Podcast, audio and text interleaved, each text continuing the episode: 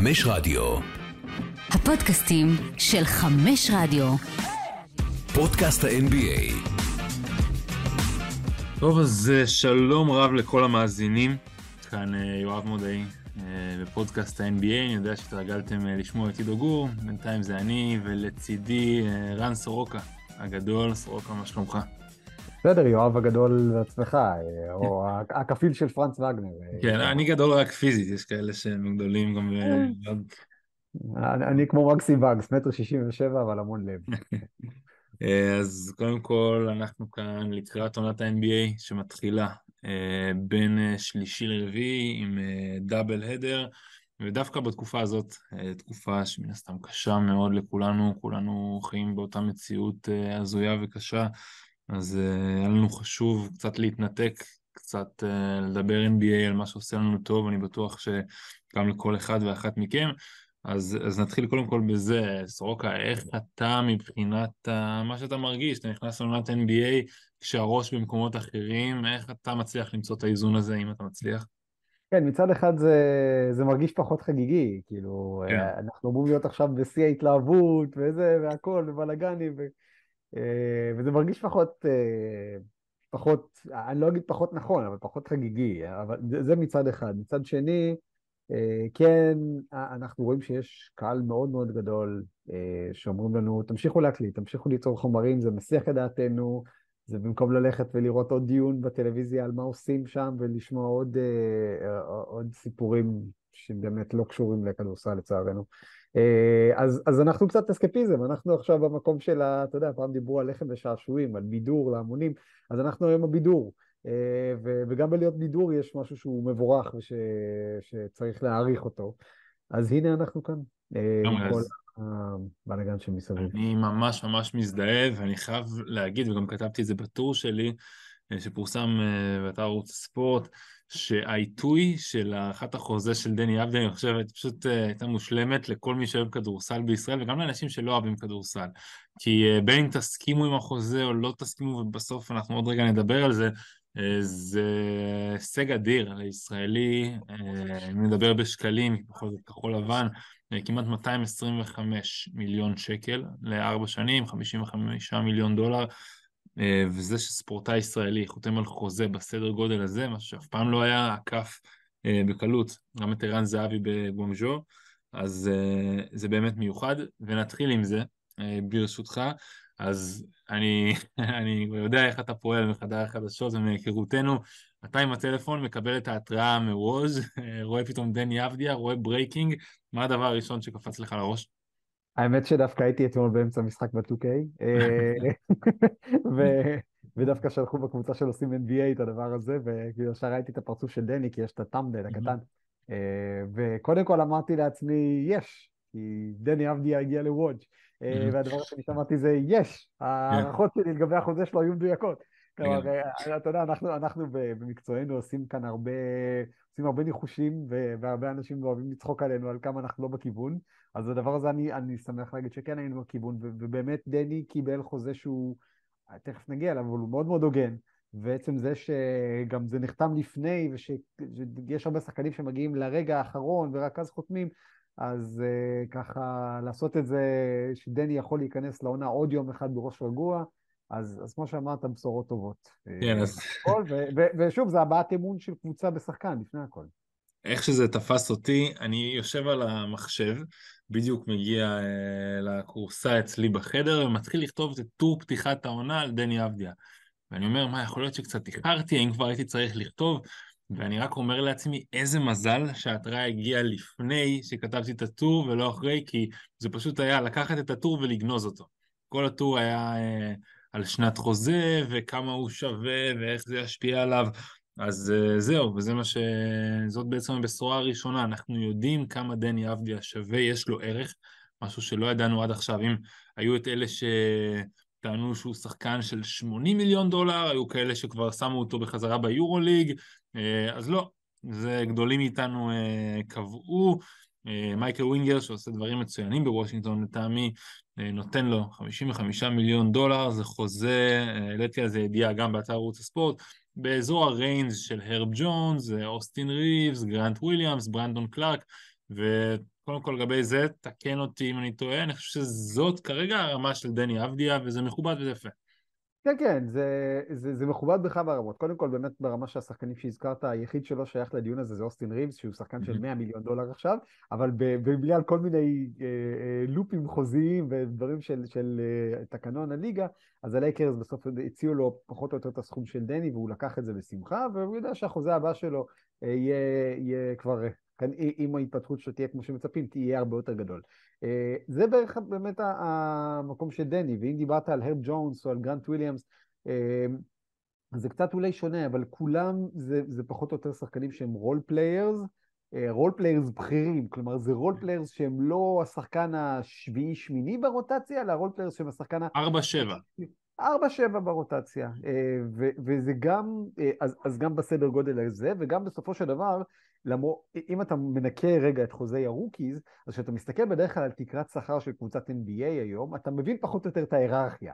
כלומר, לעתים נדירות נוצרים מצבים ששחקנים מאוד מאוד טובים, שלא חתמים על חוזי רוקיז, מרוויחים הרבה, ומצד שני יש מקרים מאוד נדירים ששחקנים מרוויחים הרבה, אבל מעמדם יחסית זוטר. אפשר לקחת את הדוגמה ההפוכה של בן סימונס, למשל, שאומנם השנה הוא מראה סימנים של קאמבק וזה מאוד משמח, אבל עדיין, בן אדם מרוויח 37 מיליון ונחשב לאחד החוזים הגרועים ב-NBA. ראסל ווסטברוק לפני שנה עם כל הרוויח 40 מיליון ונחשב לחוזה מאוד בעייתי, כי ברגע שהפער בין כמה שאתה מרוויח לבין התרומה שלך הוא גדול לצד של כמה אתה מרוויח, החוזה שלך הוא בלתי סחיר, אתה נחשב לבאסט, אתה נחשב לאולס, אוהדים שונאים אותך, אתה בעצם מונע מהקבוצה להתחזק יותר. מסתכלים על תקרת השכר של וושינגטון, בעצם החוזה הזה נזכיר, הוא נכנס לתוקף בפועל בקיץ 2024. אז כרגע אם מסתכלים על תקרת השכר של וושינגטון לשנה הבאה, יש שם את ג'ורדן פול וקייל קוזמה, מרוויחים 30 ו-22, פחות או יותר 23, ואחריהם זה פחות או יותר גפור, דני אבדיה, וזהו. טיוס ג'ונס קצת למטה. טיוס אין לו חוזה לעונה הבאה, אם אני זוכר נכון. לא, רק לעונה הקרובה ואז הוא פריש. כן, כן.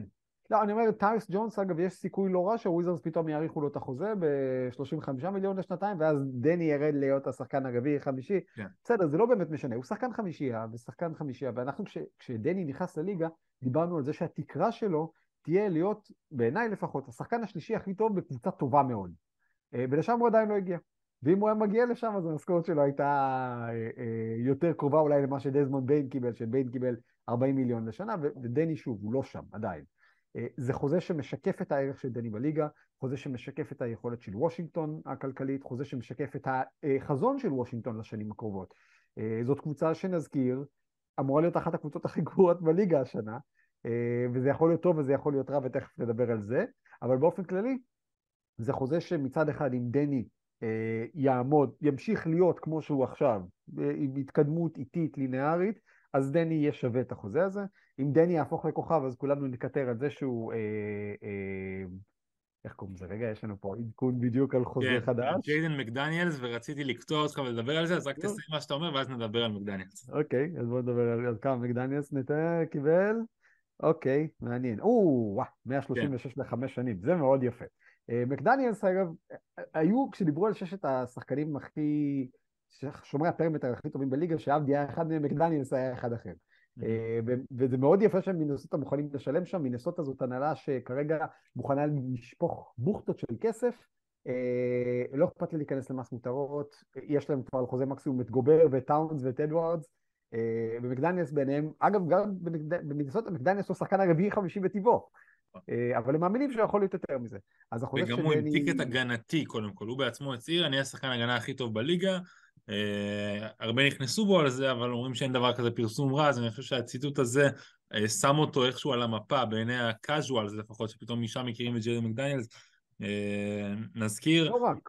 כן, לא, נכון, אבל הוא מהדראפט של דני, נציין את זה, 2020, בחירה 28, אז דני נבחר 19 בחירות בעצם לפניו, אין יותר מדי שחקנים מהדרפט הזה שקיבלו ערכת חוזה, חוזה שני, יהיו עוד בשעות הקרובות. אז באמת, נמשיך רגע לדבר על דני, האם הוא עשה בשכל? תראה,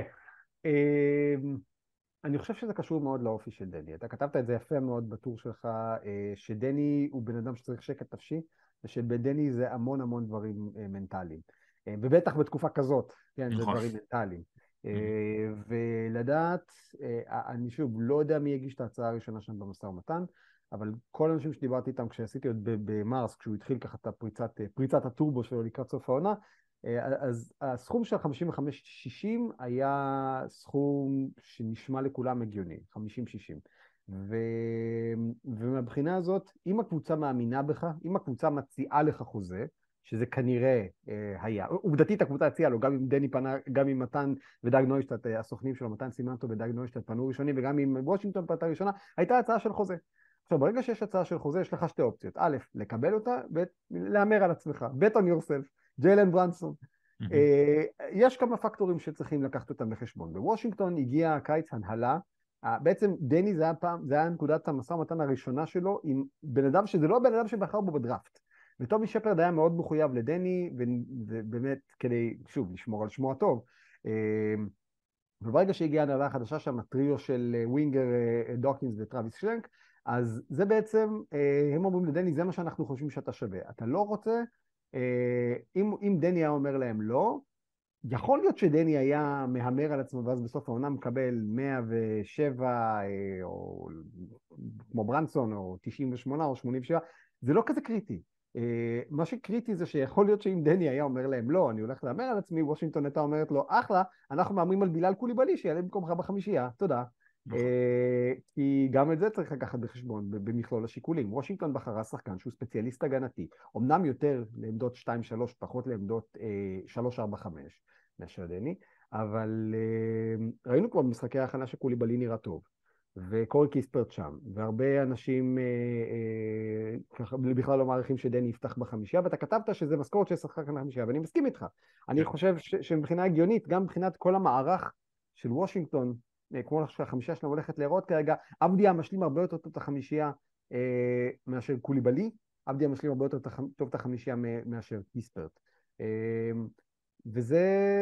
וזה סטייפל, זה להגיד, אוקיי, ההנהלה נתנה לי, אני חושב שאני שווה את זה, אחלה, בואו נתקדם. ובואו נתקדם הזה היה מה שחשוב, כי עכשיו כמו שכתבת לעבדיה יש שקט, הוא יודע שהמקום שלו בליגה מובטח, ועכשיו הוא באמת יכול להתרכז ולהשתפר, והורדנו עוד תירוץ אחד מרשימת התירוצים שהיו שם בדרך. יפה, אתה יודע, גם הרבה אנשים אומרים, אבל מה הוא עכשיו תקע את עצמו בוושינגטון, אז חשוב להזכיר, גם אם הוא לא היה חותם על החוזה הזה ומחכה לקיץ, סיכוי לא רע, שהוא היה מקבל חוזה דומה, גבוה, נמוך, לא כל כך חשוב, ווושינגטון פשוט הייתה משווה את זה, ואז הוא היה חותם על חוזה חדש. בכל מקרה, תקוע בוושינגטון, אני לא יודע כמה אני אוהב את האמירה הזאת מאז שקרו השינויים מאחורי הקלעים. זאת אומרת, ראינו את וושינגטון של העונה שעברה, שזה באמת, זה היה שוב אותו דבר, אותם ביטויים, אותה הליכה אל עבר כלום, עם ברדלי ביל, וטומי שפרד, שאיכשהו מאמין שהקבוצה הזאת תהיה מנצחת, ופתאום עכשיו קורה שם משהו אחר, ולך תדע, פתאום קייל קוזמה עובר בטרייד אם רוצה איכשהו לחזור לקונטנדרית, או ג'ורדן פול הופך לבורדרליין אולסטאר, שמנצח משחקים, ולא רק נותן אמפטי סטאטס, וטייוס ג'ונס יראה שהוא, לא יודע אם כמו ג'יילן ברונסון, אבל כן יהפוך להיות הרכז האנדררייטד הזה, שפתאום מקבל את הבמה ופורץ. על פי התחזיות וושינגטון אמורה לבחור ראשונה בדראפט הבא, אני לא חושב שזה יקרה, אבל היא בטוח תהיה לוטרי לכל הפחות, וכאילו טופ 5 או טופ 10, אז אני לא יודע כמה שלהיות תקוע בוושינגטון זה דבר רע, בואו נחכה, דני מצא בית, וזה חשוב מאוד, זה לא דבר של מה וכך ב-NBA, אני לא הייתי רוצה שהוא ינדוד ממקום למקום, כמו עומרי קספי למשל, שכן הבית שלו זה סקרמנטו, אבל הוא מעולם לא היה שם יותר משלוש שנים רצוף. אז פה דני עבדיה, אם והוא יישאר שם עד 2028, אנחנו מדברים כאן על 8 שנים, באותה קבוצת NBA, זה באמת מטורף, בעיניי החלטה טובה, אם בהמשך הוא ירצה לעבור בטרייד, אז זה שוב, חוזה מאוד מאוד נוח, ומה גם, וזה החלק הכי חשוב, כמו שאתה הזכרת, הפן המנטלי. אם דני נכנס לעונה הזאת, כשכל הזמן יושב לו בראש, אני צריך להוכיח, אני צריך לפחד מפציעות, עכשיו המאמן החליף אותי, עכשיו הוא נתן לי 10 דקות, מה זה אומר? דני כרגע, בן 22, עם מנטליות של ילד בן 22, עם כדורסל של שחקן, אבל גם שם מן הסתם יש לאן להשתפר, אבל המנטליות שם זה יותר עקב האכילס שלו, הוא יודע את זה, הוא דיבר על זה בעצמו, הוא ממשיך לדבר על זה, שם הוא יותר צריך להתבגר, ובעיניי טוב שהדבר הזה ירד לו מהראש, עכשיו זה הזמן להתעסק בכדורסל, ולהפוך להיות השחקן הזה שאתה דיברת עליו, השני, שלישי, גם רביעי אגב, זה יפה מאוד, הכי טוב בקבוצה מנצחת. אני מסכים איתך לגבי וושינגטון, אני עם כוכבית. בעיניי, מה שיקבע את הכיוון אליו תלך וושינגטון השנה, זה כמה וויסן סלד יצליח להשתלט על ג'ורדן פול.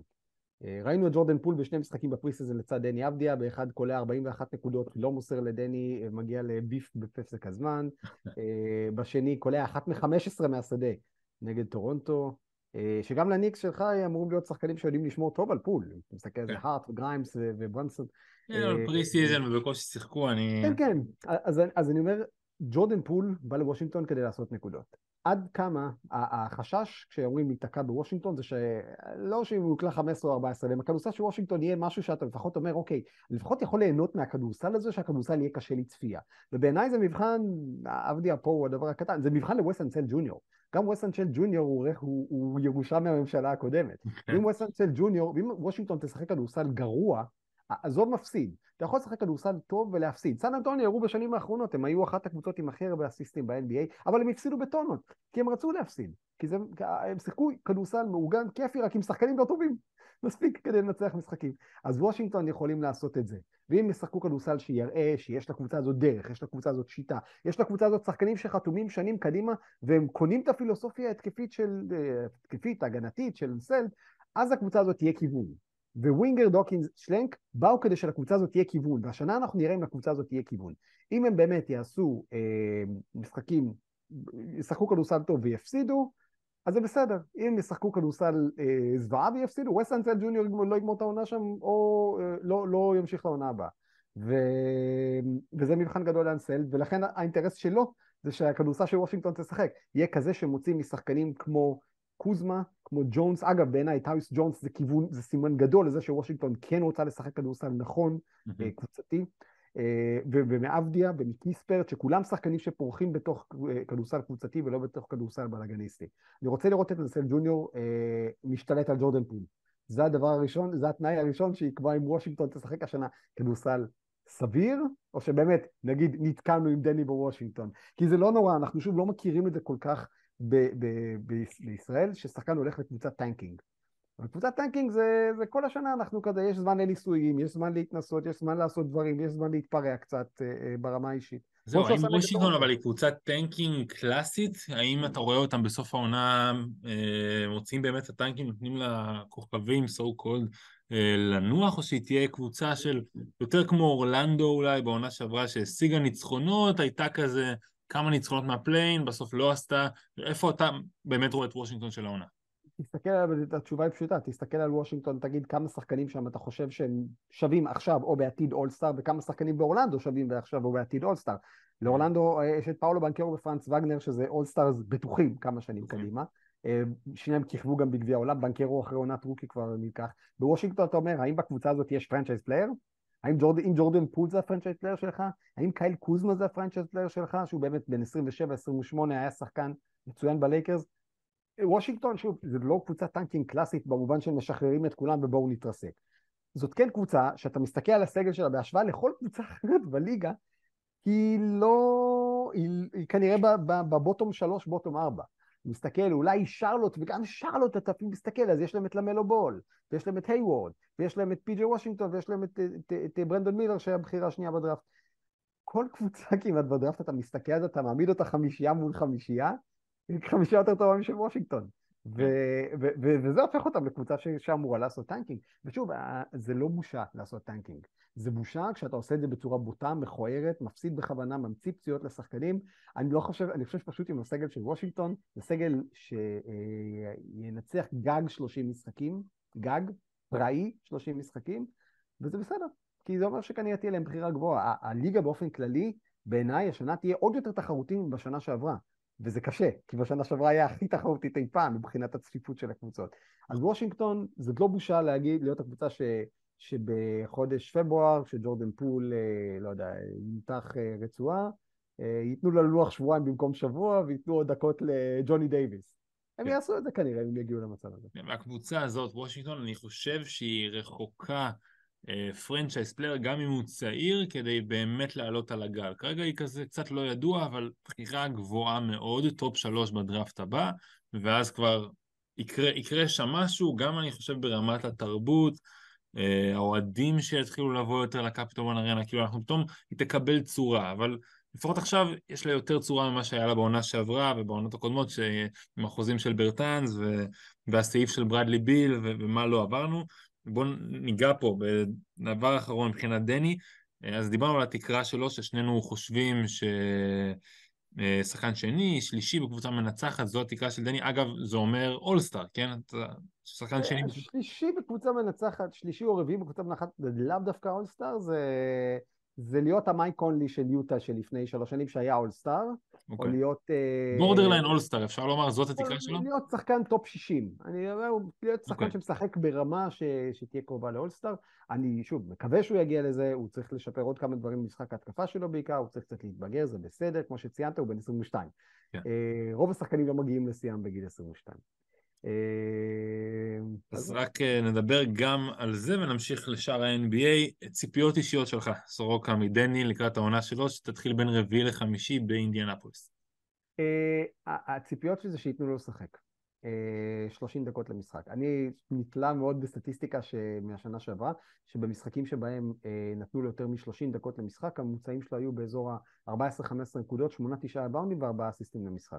זה דני שאני רוצה לראות. אני לא בטוח שהוא יגיע לשם, אבל אין שום סיבה בעיניי שדני לא יהיה, לא יתחרה לפחות על תואר המקום השלישי בנקודות בוושינגטון, המקום שלישי רביעי בנקודות בוושינגטון. שם הוא צריך להיות, אגב, כמו החוזה שלו שדיברנו על זה. ואני חושב שדני יש עוד משהו שחשוב לוושינגטון בקטע הזה, וזה ורסטיליות התקפית שיכולת לשחק ב3 עמדות, כלומר כולל סנטר, ראינו אותו כבר בשנה שעברה משחק סנטר, ונכון שהוא לא סנטר ברמה של ללכת מכות עם ג'ואל אמביד בצבע, אבל אם הקליעה שלו מ3 באמת השתפרה, כמו שראינו במשחק נגד טורונטו, אז וושינגטון תוכל לשחק הרבה דקות עם קו קדמי, אנחנו ראינו בשנה שעברה לדעתי הקו הקדמי הכי מעניין שהיה להם זה דני קוזמה צ'ימורה, ואני חושב שהשנה הקו הקדמי הכי מעניין שיכול להיות להם זה דני קוזמה קוליבלי. אולי אפילו דני קוזמה קוליבלי קיספר. קיספר הוא פחות סוויץ'בילי, אבל זה 3 שחקנים שאתה יכול ככה לעשות איתם כדורסל גרילה כזה, כדורסל של הסתערויות, של סוויצ'ים, של לרוץ קדימה, של מתפרצות, כדורסל שיהיה כיף לצפייה. אז מהבחינה הזאת הוא גם חשוב. ואתה מסתכל על מצבת הסנטרים של וושינגטון, שוב, כנראה הכי גרוע בליגה, דניאל גפורד, שחקן עם המון המון לב, פחות סנטימטרים. מייק מוסקאלה, ג'ורנימן במובן הקלאסי של המילה, וטאג' גיבסון בן 57. זה מצבת הסנטרים של וושינגטון כרגע, כן? אז אין שום סיבה שעבדיה לא יקבל 15 דקות במשחק בסנטר, כדי שוושינגטון תנסה לעשות כדורסל מגניב. זה מעניין מאוד, אני אתמקד אם צריך באמת לתת ציפייה אחת, מטרה אחת, האחוזים מ3, דיברנו על זה בעונה הראשונה, דיברנו על זה בעונה השנייה, זה תמיד היה באזור 31.5, ואז אמרנו טוב, יאללה, חלס. עונה שלישית, זה הזמן לעלות לפחות ל-34-35, אז הוא ירד למתחת ל-30, כשרוב הזריקות שלו, הרוב המוחלט, אלה זריקות פנויות, לא פנויות, כמו שאומרים לקרוא לזה ב-NBA, אלא פנויות לגמרי. זאת אומרת, יש להם פנויים של wide open. אין אף אחד באזור חיוג, אלה הזריקות, דני עומד... תראו אותך בחנייה, כן. כן, הוא עומד ב-45, אחרי שאיזשהו ברדלי ביל, או עכשיו זה יהיה ג'ורדן פול וקוזמה, משכו אליהם שחקנים בתוך הצבע, מוציאים לדני, והוא פשוט לא קולע את האחוזים האלה, את הזריקות האלה באחוזים מספיק גבוהים, בתחתית של התחתית של ה-NBA, לצד כל הווסטברוקים והלברונים, ובאמת שחקנים שמיידים אבנים, אז דני לא צריך להיות שם, מאוד אהבתי לראות בטורונטו, וגם בחימום שראיתי אותו בגרדן השבוע, בשבוע שעבר יותר נכון, המהירות של השחרור, משהו שם בזריקה, אהבתי לראות, זה היה כזה... קצת השתחרר סוף סוף. כן, משהו היה נראה הרבה יותר פלואיד כזה, אז אני באמת, זה משהו אחד שאני רוצה לראות, למעלה מ-35%, אני חושב שזו קפיצה מכובדת מאוד, ומי שם נתקדם. כאילו כבר אין את הלחץ הזה של עכשיו עונת חוזה, תן הכל, בואו נראה... עוד השתפרות. כשהתחלתי את הכתבות על קספי, על דני, לקראת הדף, דיברתי עם עומרי, קספי. וקספי אמר, בעיניי, דני יכול להיות שרפ שוטר. הוא יכול להיות שחקן של 40%. אז הוא עוד לא שם, הוא עוד לא קרוב. בוא נתחיל, כמו שאמרת, ב-34%. בוא נתחיל, עזוב את האחוזים. בוא נתחיל בזה שקבוצות לא ישאירו אותו חופשי. נכון. ברגע שקבוצות משאירות אותך חופשי, אתה נטל. זה אומר ששני שחקנים שומרים על ג'ורדן פול, או שני שחקנים שומרים על קייל קוזמה. אי אפשר. דני צריך לגרום לקבוצות להעניש אותו אם הוא נשאר חופשי, ואנחנו כבר ראינו את דני נע בלי כדור. יפה, ואגב עכשיו מגיעה בדיוק ההתראה של וושינגטון, האופישל דני עבדיה סיינד היז אקסטנשן, אז זהו, רשמי, זה לא רק ווז, למרות שווז יותר חזק מוושינגטון. ווז יותר רשמי, כן, מוושינגטון. כן, אבל זה רשמי, דני עבדיה בוושינגטון. מכאן אנחנו נמשיך לשאר ה-NBA, בכל זאת יש עוד 29 קבוצות, ככה מספרים בליגה הזאת, אז מגמות שאתה שמת עליהם לב, שמת עליהם אצבע במהלך הקיץ האחרון. יש הרבה דברים מעניינים. בעיניי יש, אנחנו ראינו בשנה שעברה התפוצצות התקפית שלא ראינו כמוה הרבה זמן, בעצם היו הכי הרבה נקודות בליגה, אחוזי השדה הכי גבוהים מזה יותר מ-30 שנה, הכי הרבה נקודות בליגה בממוצע לקבוצה מאז 1968 אם אני זוכר נכון, ויש לי חשש כבד שזה יחמיר, כי היום קבוצות מתעדפות יותר ויותר שחקנים שהם טובים התקפית ולא טובים הגנתית מאשר שחקנים שהם להפך.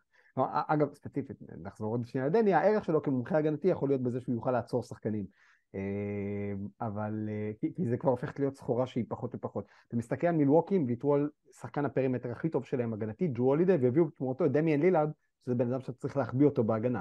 ברדלי ביל, ששוב, יכולותיו ההגנתיות, אגב, לדעתי, יכולות עוד להשתפר, בטח תחת פרנק ווגל. אבל בוושינגטון לא היו מן המפורסמות. פיניקס הביאו אותו, להיות צלע שלישית בטריו הכוכבים שלהם. בבוסטון אמנם הביאה את הולידיי, אבל ויתרה על מרקוס סמארט, שחקן ההגנה של השנה, רוברט וויליאמס, שהיה אחד הבכירים בהצבעה לשחקן ההגנה של השנה, מלקום בורדון שהיה מגן מצוין, וגרנט וויליאמס, שהיה שומר הפרימטר, אחד הטובים שלהם בשנים האחרונות, ובמקום כל זה הבן אדם היחיד שהגיע שהוא טוב הגנתית, כשומר אחד על אחד זה ג'ו הולידיי. פורזינגיס שהגיע הוא שחקן שיש לו ורסטיליות תקפית אדירה, יש לו מוטת ידיים גדולה. הוא יכול לחסום, אבל לפעמים המספר החסמות שלו משקר, הוא לא שומר טוב. הוא הלפ דיפנדר מצוין, שכשאתה הלפ דיפנדר, אנחנו ראינו את זה אגב בכל מיני סיטואציות, אפילו קרל אנטוני טאונס נראה טוב כשהיה לידו ג'ארד ונדרבילט. מונטרז הרל פתאום ידע לשמור כשדני עבדיה לקח את השחקנים הטובים, כלומר כשיש לידך שחקן טוב ולבוסטון יש שם את טייטום ויש את הופורד, אז פורזינגיס זה יכול לעבוד, אבל שחקנים שבעצם גם פיניקס, גם מילווקי, גם בוסטון, שלוש מועמדות בחירות לאליפות, הגביעו את התקרה ההתקפית שלהם. גם דנבר, אם אתה מסתכל על זה, איבדה את שחקן ההגנה אולי הכי טוב שלה, אני לא יודע, אולי קנטביוס, ברוס בראון היה בוודאות אחד משני שחקני ההגנה הכי טובים של וושינגטון, והוא עזב.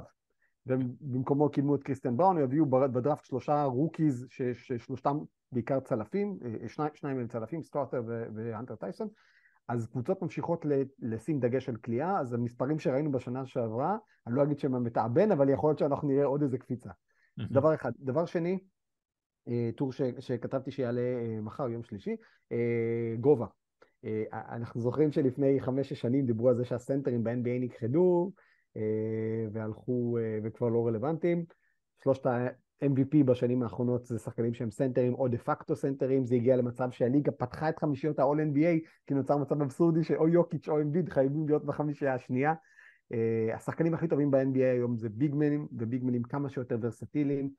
אם אתה מסתכל על זה, לא הייתה אי פעם, אני לא זוכר, שונות כל כך גדולה בין סקילסטים של שחקנים שנמצאים באותה עמדה כמו שיש שם בסנטרים.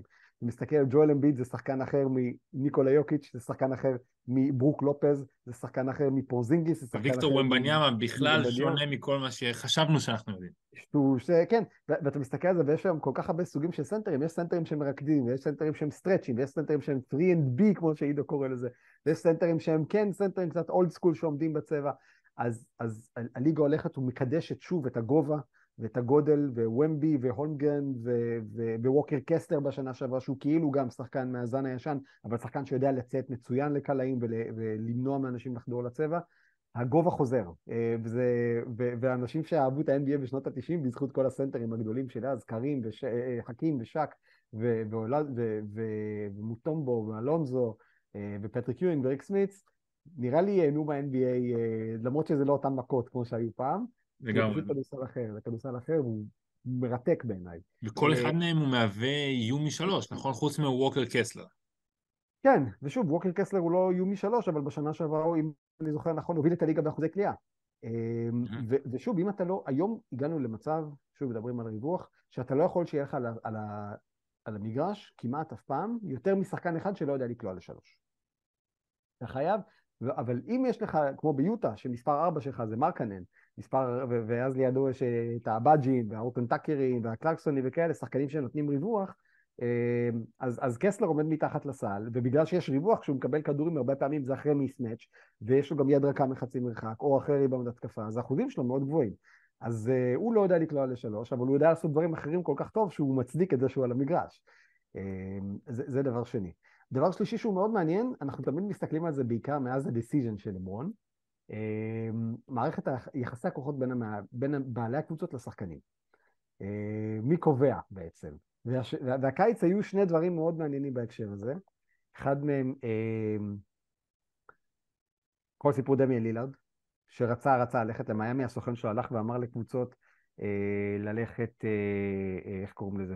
ללכת, הוא רצה ללכת רק למיימי, אבל בסוף הוא הלך למילווקי. ג'יימס ארדן רצה ללכת רק לקליפרס, נכון למועד דקות אלה, עדיין שחקן של פיאדלפיה. איכשהו קצת שפיות, והדבר הזה זה משהו שיהיה טוב, כי זה גם יצר הרבה אנטי של אוהדים נגד הליגה, העובדה ששחקנים הלכו והרכיבו לעצמם קבוצות, ואנחנו שומעים, אגב, שמענו שטייטום מרים טלפון ללילה, ודבין בוקר זה, אבל זה לא שחקנים שעושים את זה במופגן, ובסופרטיב, ובמופעי ראווה, ובוואו, אנחנו נברח מהקבוצה. הדור הזה, שהשחקנים ששורפים חדרי הלבשה כדי ללכת, איכשהו, עדיין נראה שזה לא נגע בדור הצעיר. כן. אז גם מגמות יש, וגם כתבת טור נהדר על ה-NBA מול היורוליג וכל ההשוואות האלה, ובוא נגיד שהקיץ, בטח במונובסקט, לא היה הקיץ הכי טוב לחובבי ה-NBA שנתקלו מול אלה של היורוליג בבית דין, והיו צריכים לייצג את הליגה שלנו, אבל באמת, אני באופן אישי מאוד אוהב את היורוליג, מאוד אוהב את ה-NBA, והשילוב הזה, אני חושב, מרוב שהליגות האלה שונות, כל אחת יש את היתרונות שלה, אני חושב שהשילוב הזה הוא יפה, אבל באמת כל אחד והעדפות שלו ממליץ בחום לקרוא את הטור של סורוקה. עכשיו אני רוצה לשמוע ממך כל מיני דברים שאתה מחכה לראות בעונה הקרובה, אז אני אתן רגע 3 דברים שקופצים זריז לי לראש. קודם כל זה ויקטור ומבניאמה, אנחנו מעולם לא ראינו משהו כזה, ובפרי סיזן זה היה נראה מטורף, אז מה יקרה בדבר האמיתי? והאם הוא יכול להיות אפילו פוטנציאל אולסטאר או שאני מגזים? בעיניי זה טיפה מוקדם, אבל יהיו משחקים שיגידו זה אולסטאר. זה משהו אחד. דבר שני, אני מאוד מחכה לראות מה יקרה בפיניקס עם ברדלי ביל, שסוף סוף יצא מוושינגטון, יש לו תפקיד שלא היה לו אף פעם, הוא בקונטנדרית פעם ראשונה, הוא ירכז הרבה פעמים ויוביל התקפות ביחד עם בוקר, והאסיסטים של שניהם יעלו. אז זה עוד משהו לראות מי זה ברדלי ביל, איך המורשת שלו תראה, האם זה רק שחקן שהוא אגדת וושינגטון, לא יעזור, בכל זאת אגדת שם, או שהוא הרבה מעבר, ושהכדורסל שלו פתאום יבוא לידי ביטוי. דבר אחרון, יאניס אנטטוקונפו ודמיאן לילארד, זה אחד, זה שילוב שאף פעם לא הכרנו, גם קצת כמו וומבניאמה, שזה משהו חדש בכלל לענף, מעולם לא ראינו צלף בסדר גודל הזה, ביחד עם שחקן כל כך דומיננטי מתחת לסל, אז זה משהו שאני מחכה לו. מה לגביך? אני אתחיל מלצחוק על גילך, כי אנחנו ראינו משהו שדומה ללילארד עם קובי ושק? לא, זה היה בערך כשאתה, אני צוחק עליך בקטע טוב, כי אני מת עליך, אתה ראית ערוץ לולי כשסטיב נש ואמר אסטודם עשו את זה בפיניקס, זה בעיניי קצת אולי הקבלה, כי סטיב נש הוא לא היה ווליום שוטר כמו לילארד, אבל ברמת האחוזים הוא היה שחקן של 50-40-90 על בסיס כמעט שנתי, ואמר אסטודם היה שחקן שהוא היה פינישר מדהים, אבל יאניס זה רמה אחת מעל המארה, ולילארד ברמת האיום ההתקפי, של הקליעה, ולא בגלל שהוא קולע באחוזים יותר טובים מסטיב נש, אלא בגלל שהטווח זריקה שלו זה טווח זריקה סטף קרי, כלומר אתה חייב להתחיל לשמור על דמיאן לילארד כשהוא עובר את החצי, וזה באמת ייצור משהו שאני מסכים איתך כאן שאנחנו לא ראינו כמוהו, וזה גם אופייני לכדורסל המודרני. לגבי פיניקס אני מסכים איתך, פיניקס בעצם הולכת לעשות קבוצה, הרכז היחיד בסגל שלה זה ג'ורדן גודווין, שבעיניי אגב שחקן מאוד underrated שאנחנו נראה אותו השנה לדעתי משחק, והוא יהיה אחת הפתעות העונה. אני מאוד מאוד נהניתי לראות אותו בוושינגטון. פיניקס הולכת לפתוח ב5 ללא רכז, שבעצם יהיו שם 4 רכזים, 4 שחקנים עם כישורי מסירה טובים, ביל, דורנט, בוקר ויוסוף נורקיץ', שיותר מתאים להם מהבחינה הזאת מליאנד רייטון, אז זאת תהיה קבוצה שהיא סופר מרתקת, בטח שאתה מסתכל על זה, והמאמן שלהם זה פרנק ווגל, שזה הכדורסל הכי לא פרנק ווגלי שאתה יכול לבקש. לגבי ויקטור, אני מסכים איתך, מה שראינו זה היה סוג של אפטייזר, אני חושב שלא חשבנו שנראה כבר את הדברים שראינו בפריסיזון, בשלב של הפריסיזון, חשבנו שהקליעה שלו, שהפולאפ שלו לא יהיה ברמה הזאת, אבל הוא נראה כל כך בטוח בעצמו, והשחקנים היריבים נראים כל כך מפוחדים ממנו, שזה פשוט כאילו, אתה אומר, אוקיי, זה כבר קורה. עכשיו, האם הוא יהיה אולסטאר בעיניי זה טריקי. הפעם האחרונה שמישהו נבחר לאולסטאר, היה, או בעונת הרוקי, היה יאו מינג, ואז האוהדים בעצם קבעו מי ייבחר לחמישייה. עכשיו לאוהדים יש 50%. אני כבר אומר לך, האוהדים ייתנו את וומבניאמה בטופ 5. אבל שאלה באמת כמה הוא יהיה טוב וכמה הקבוצה שלו תנצח. אם וושינגטון תגיע לאולסטאר 18-34, הוא לא יהיה כנראה בחמישייה. סליחה, סן אנטוניו. אם סן אנטוניו תגיע 23-24 ניצחונות כבר לקראת האולסטאר, יש סיכוי שהוא יהיה, כי באמת הוא, he's that good and he's that special. כן, ודברים, עוד משהו שלך ככה לפני שאנחנו נסיים, שאתה ממש מחכה לו? הלייקרס, בעיניי, שוב, לא כשאני אוהד שלהם, אני חושב שהם בנו, שלקחו קבוצה שהגיעה לגמר מערב, לקחו את המומנטום הזה ובנו עוד יותר טוב, הכל שם ייפול על הבריאות של לברון ודייביס, ובאופן כללי, העובדה הזאת שאף קבוצה לא לקחה אליפויות ברצף מאז גולדן סטייט הגדולה, זה אני, אם אני צריך להאמר עכשיו, אז גם השנה זה לא יקרה. גם השנה תהיה לנו אלופה אחרת, שהיא לא האלופה של השנה הקודמת. וזה לא שיש לי משהו נגד דנבר, אבל... אני עם הנגץ, באופן אישי. אוקיי.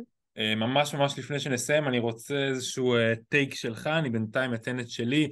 הטייק שלי הוא שזה סוף העידן, הנוכחי של לוס אנג'לס קליפרס, שהניסוי הזה יחרץ ככישלון, ושזהו זה, עוד פציעה של אחד הכוכבים, וגם זהו. די, אין יותר על מה לסמוך בפילדלפיה, אין יותר trust the process, ג'ואל אמביד יעזוב בקיץ הבא, וזה הסוף גם של העידן הזה, שניהם יזכרו ככושלים מאוד. אז ממש יש לנו פה חצי דקה, מה שלך? מה שמצחיק שפילי מפנה כסף כדי אולי לקחת את קוואי לנארד, שאם קוואי לנארד יבוא להיות עם ניק נרס לשחק נגד ג'ואל אמביד, זה יהיה מדהים. אני חושב שהסיפורים האלה קצת קשורים אחד בשני, אין ספק שהקליפרס פה בתחושת דחיפות של הזדמנות אחרונה, וזה עלול להשפיע, זה עלול באמת להשפיע, וכל פציעה תהיה יותר מהדהדת. מצד שני, אולי זה מה שיכניס להם את הסנס אוף ארג'נסי, הידיעה שכל זה יכול להיגמר. כן, מסכים לגמרי, יש לנו גם את לוקה דונצ'יץ' שמשחק פתאום על המורשת שלו, את סטף קרי וגולדן סטייט, של האם הם יכולים לחזור ולהגיע לאן שהם חושבים, כזה ממש last dance, אולי לפני שקליי עוזב, דריימונד, אין לדעת, אז באמת המון המון סיפורים לפנינו, אתה על המיקרופון, אני מהאולמות, שנינו ביחד בצ'אט, הולך להיות כל כך הרבה העונה, כמו בכל העונות הקודמות שלנו ביחד, שהן תענוג, אתה בכלל מסקר את הליגה הזאת הרבה יותר ממני, ויודע כמה שהיא קסומה וכמה שהיא חשובה לכולנו בעידן הזה שאנחנו חיים בו. אז קודם כל תשמרו על עצמכם, זה לכולם. חיבוק ענק מארצות הברית, תמשיכו לעקוב, והפרק הזה הולך להיות זמין בכל הפלטפורמות השונות, אז תודה רבה שהאזנתם. תודה רבה יואב, אנחנו נדבר, ותמשיך בעבודתך המעולה ולרוץ ולעולמות, ולהיות הבן אדם שעשרות אלפי אנשים בישראל מקנאים בו ורוצים, חולמים שהיה להם ג'וב שלי כמו שלו, דברים שרואים משם אין ספק, רואים. ביי ביי לכולם. תודה.